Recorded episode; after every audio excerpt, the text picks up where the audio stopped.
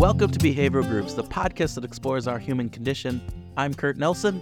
And I'm Tim Houlihan. We talk with researchers and other interesting people to unlock the mysteries of our human behavior using a behavioral science lens. And we do that to help you find your groove. We're going to discuss the books that we thought were most influential from our guests in 2023. So let's get started with one that really caught us by surprise. And this was by Nathan and Susanna Furr, The Upside of Uncertainty, a guide to finding possibility in the unknown. And Tim, I, this was uh, one that just kind of snuck up on. I, I, I had not heard of Nathan and Susanna. Uh, it was really one of those books that kind of, I think, flew under the radar until we got a chance to read it. Yeah, it, it, was well written. And of course, like the big thing for me is that it was this science backed guide for navigating and thriving through uncertainty, right? So we've got all these situations in our world that are that are not familiar and we get really uptight about it. And what Nathan and Susanna did is really help me think about reframing uncertainty uh, and looking at it with a different lens so that I'm not thinking about it so much as just this awful thing, but as something that's really good. Yeah, I, I, I like how you talked about it's well written, but it also is science backed. And so they bring in a yeah. lot of really good research about uncertainty, but also very practical things, as you said, reframing, right?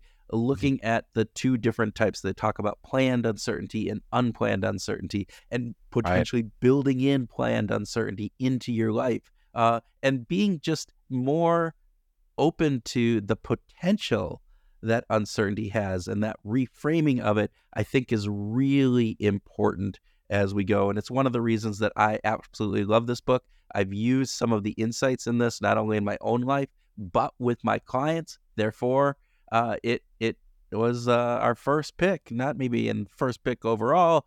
They're all great on these these books, but uh, the first one we want to talk about here in in our top top ten, yeah, eleven books. There, yeah, go. okay. and I just want to say that that they help me think about uncertainty as something that can positively push new energy into my life. Yeah. And so I just want to really encourage people to think about it uh, from that perspective. Um, okay, so now let's discuss one of our favorite books on communication. Okay. And, and that was Todd Rogers, The Power of Brevity. And this was this was like a big bang boom kind of experience for me because it was so um, so great to have all these sort of common ideas about how to write better, to be thinking about the, our, our you know writing with our readers uh, in in in mind. And yet, man, he just really absolutely nailed it and had great research to back it up, and it had a tremendous effect on me. It was one of those really applicable books for me. It was the one that I so I shared this with my family, and so we were sitting around the dinner table and it was out there because I read over lunch sometimes. And so it was out there and I like, you guys gotta understand this and here's how you do and, and how do you shorten up messages and why you should do that and how do you look through all of those things. It was fantastic, um, really well written and really applicable. So if you're trying to improve your writing for today uh, with busy people and uh, everything that's going on, this was uh, a great book um, you know, and and really really liked it. So yeah, I, I would also just want to add that you know the rules of writing have changed because our culture changes and what's acceptable and what's normal changes, and and that uh, rather than being just a bunch of observations, Todd really just unmasked like the research behind what makes the guidelines for writing well in a world that is you know overrun with uh, social media. It just did a really really great job.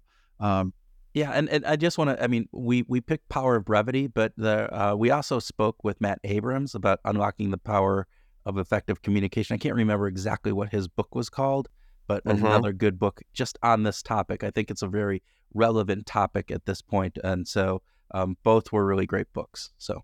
Okay, now you and Mary had a great conversation with Yael Schonbrun, yeah. and I just and I I, I, I want to hear your your comments about Yael's book. Yeah, so all right, her book is called Work, Parent, Thrive 12 Science Backed Strategies to Ditch Guilt, manage overwhelm, and grow connection when everything feels like too much. And what I loved about this book is it it's the everyday book. If you're a parent, this book resonates. It is one of those books that you go, yeah, I get this and I felt this.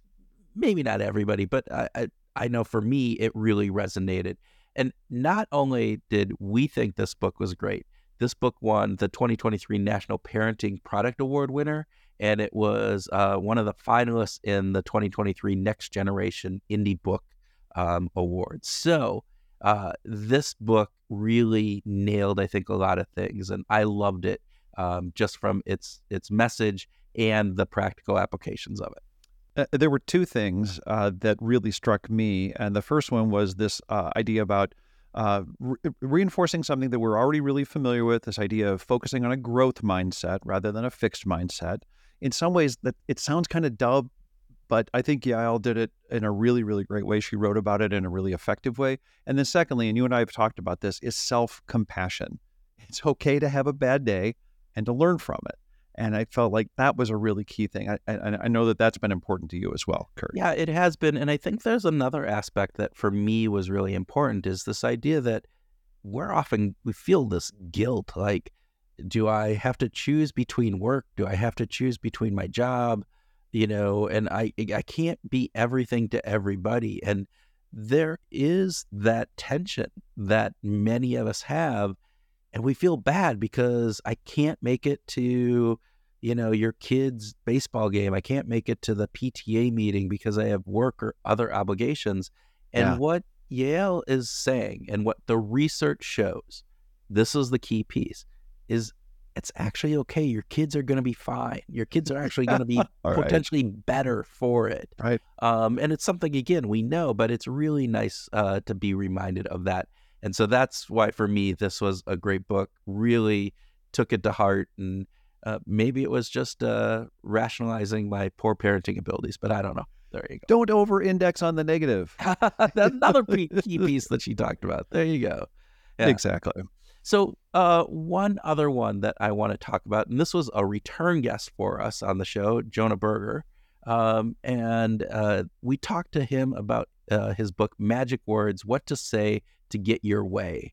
And what I loved about this is this idea and there's been a lot of kind of focus on this this year, which is it's it's interesting how there's there's trends of, of different pieces and, yeah. and these concrete versus abstract words. There's a big trend, I think, but Jonah nailed it. Um, and it, it, just this idea that certain words are more impactful than others. They're better at changing minds, uh, engaging people, you know, driving performance and behavior and action. And he calls those magic words. And how can we take advantage of that power? And this book really highlights some, not only the science behind it, but some really applicable ways of when to use concrete words, when to use abstract words, how to use them good, and what you can really do in order to make that difference. He also emphasized uh, framing and reframing as, and this is a, another theme that we've seen a lot of uh, in in books this year. But you know how you say things really changes the outcome of someone's reaction. Like like the difference between saying um, "I'm going to vote" versus "I'm a voter," yeah, or uh, I, I think I should help versus "I'm a helper." Like those little reframes, I think are just delightful. And and Jonah did a great word, uh, a great job of not only teeing up really cool ideas, but packaging them with both the science and sort of the impact in a really meaningful way. Yeah, I think to that point, there's this application aspect of this book, which for me was really key. It wasn't just uh, the science behind this, it wasn't just the uh, here's how, you know, here's the here's the big picture. It got down into here's how you actually do it. You can talk about being a voter versus voting, and you can use concrete words in these instances, but you use abstract words in these instances. Yeah. And you bring up self identity and these types of and so it was really that was what I found really powerful about it. Yeah. The, the next book that I want to bring up is by another return guest, Paul Bloom, and his book is Psych Uh, that's P S Y C H. And it's basically his uh, Psych 101 class, uh, you know, uh, repackaged. But I got to tell you, I loved it, not just for the nerdiness of it, but Paul's a, a really good uh, narrator. He's a good storyteller and has really great narrative. And I really enjoyed how uh, it really covered sort of the found fundamentals of psychology in a way that actually made sense to me. It was interesting because, and we've had this conversation uh, as an aside. I, we might have even talked to him about it when we interviewed him, but he had a lot of Freud and Skinner in it, probably a little bit more than my liking. Again, knowing what, yeah. but but what's interesting is he said, you know, that they're the foundation. I mean, you can't look at psychology today without knowing the history, and they're the history. The this you know the the Freudian aspect. I mean, it's part of our language for that, and Skinner and the behaviorism yeah. of of the you know that whole movement. Um, it was it it it kind of changed the ch- the trajectory of what we were of where psychology went, and I thought it was really well done. Yeah, for better or for worse, by the way. And, yeah, for and, yeah, and, and, and seeing that arc of how the field has changed dramatically in the last 150 years is, um, I think, it's a meaningful way of, of coming at the at the work. Yeah. Um, okay. Our next book is also by a, a, a returning guest, one of our one of our buddies, Christian Hunt, and he wrote the book called Humanizing Rules. And uh, oh, there it is. And we just love the fact that uh, that he has has finally written the book yeah. Uh, on you know on compliance.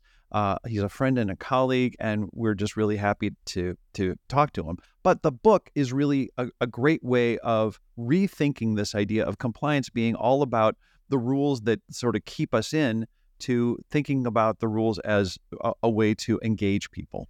And so this is the thing. I went into this uh, in Christian. You can yell at me later for this, but I went into this like really kind of dreading reading this book because I'm like going, I'm not a compliance officer. I don't care about, I, not that I oh, don't oh, yeah. care about compliance, but it's not my thing. It's not the area that my expertise is.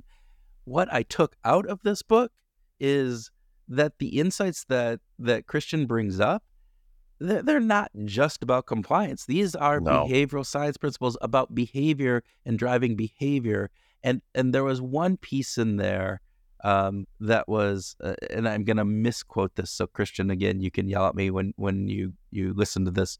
Is this idea of like, you know, we we tend to write rules without taking the human into account, and you really have to take the human side of people when you are putting in these aspects. And if you don't do that, you know, of course your rules are going to be broken. People are going to be looking to break those rules.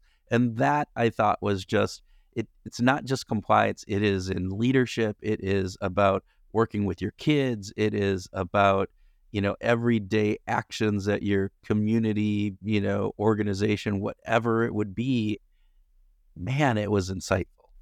Well, and uh, uh, agreed. And all the things that he says about compliance, typically coming from this place of don't do this, don't do that. This is out of bounds. This is off limits he asked the question, well, why should we do this? Yes. Or that, you know? And I, again, I love that it's a reframing and, and Christian did a fantastic job of it. So the next book that we're going to talk about is Adam Alter's Anatomy of a Breakthrough, How to Get Unstuck When It Matters Most. And for those watching YouTube, here it is, the great book there. Um, and I like this because as Adam talks about, we all get stuck right? You get writer's block, you get stuck in a rut, all of those things. And we're not that good at getting unstuck. And Adam brings in ways to get unstuck. That was great. You know, you know, and I love that he's using uh, really great behavioral science research uh, yep. to uh, for, for these observations. So it's not just it, it's just not um, sort of uh, back of the napkin kind of ideas. He, it's thoroughly well researched and uh, well written. Adam's a ter- uh, terrific writer. Um, and he talks about friction audits, which yeah. I think is a really cool way of just starting to think about well, where where is there uh, where where do I have a headwind in my life that I could really rethink and and that is that is sticking me, that is making me get stuck right here because I think that's that's a critical part of of it is some diagnosis. Yeah, I I agree 100% and the ideas that he has in there are very again this is one of again a reoccurring theme that we're doing is hey there's science but there's also practical applications so yeah uh, any any striving authors out there that want to get on our top 10 list you know science and application there you go. That's how you get there. that, that that's what it. it seems like. Okay our next book is from a couple of our heroes. Uh, dan simons and chris Chabris wrote nobody's fool why we get taken in and what we can do about it. And it's a fantastic read. Uh, I think that it's just absolutely terrific in that these these two guys who have been collaborating for 25 plus years uh, are just mon- monsters in the world of behavioral science and um, and I'm, I'm really glad that they tackled this particular topic when in when we live in a world of such tremendous amount of misinformation and disinformation and scams and who do we believe? And they tackled those issues really really well I think in this book. And and I like it too like you said they're they're heroes and they're you know the the hidden gorilla and and all of that has been really great. And this you know blindness that we have the um uh what's it called? You inattentive you, blindness inattentive yeah. blindness right? This idea where we focus too much and we can lose sight of other things. This is really taking it to that next level and uh, looking at why do we get fooled right? Why do right. we get taken in? And so understanding that helps us be able to combat it to a certain degree. And again, that has really resonated with me as we as we're looking at, as you said, these days and a- days and ages where misinformation is rampant out there. Scams are. I mean, I, I follow a Reddit uh, group that is all about trying to keep scammers on on like text messages to try to get them as going as long as they can to so they're not you know, scamming others and, you know, so egging them on. So they're spending more and more time with you, uh, which is fascinating. Um, but this idea that we get, you know what, for all the ones that we recognize, there are ones out there that we don't. And, and why does Yeah. that happen? We get taken in a lot. And this is really kind of explains some of those reasons. So, Well, and they ask and answer, I think one of the most important questions then is who do we trust? Yeah. And and I think that they do a, a absolutely terrific job of that. Yeah. Um, our next book is just uh, was uh, super fun because it really caught us both off guard. Your Future Self by Hal Hershfield. Um, this is such a cool idea. I would just I just about beg all of our listeners to go out and get this one because it's so challenging in thinking about dealing with this blind spot that we have that we think, oh, the future, sure, it's going to be a lot like the way it is today. Now, uh, Dan Gilbert, you know, 15 years ago, you know, gave us evidence that we're terrible at predicting our future. it But I actually think- longer than that, 25 years ago. I Maybe it was think. 25 Yeah. years ago. Okay. So, but Hal wrote a beautiful book about this this particular issue, and I'm really glad that he shared it. And I, I really want to ask people to think about if you care about your future, read this book. Well, and what what Hal is talking about is this idea that if we can tap into our future self and we want a better future for ourselves, that then it actually impacts our behavior today. And we don't do that enough. We don't look at our futures. Again, it, our, our future self is a different person. And so it doesn't have, that's a whole different person out there, at least the way our brain processes that information in various different pieces. And so how do you make that more real? How do you make that, that future self more you? And I, it was really well done and, and really loved it. So yeah. Yeah. Well, he, and of course, he got to this idea that there's multiple me's, you know, that, that over the course of my life, there's not just one me, there's multiple me's, but they all kind of exist along the same path. So uh, I'm just I'm super excited about recommending that book. Yeah. Um, book number 10 is uh, Attention Span, a groundbreaking way to restore balance, happiness, and productivity by Gloria Mark. Uh, it was one of the more recent, uh, last kind of episodes that we did this year. Um, found it really fascinating this idea of attention span. And so Gloria studied this for 20 plus years and looking at attention and how it's changed. And that was the fascinating part for me is just, you know, we hear about this. We we we, you know, it's kind of anecdotal. Oh, our attention spans are shrinking, all this different pieces. She brings blah, blah, the research. Blah. Yeah, she yeah. brings the research into this. She says, you know, I mean, looking at it, it's like 47 seconds. I think that's, if I misquote that, I apologize. But, you know, we've gotten down to about 47 seconds where our attention span before we whoop, I'm sorry, squirrel, you know?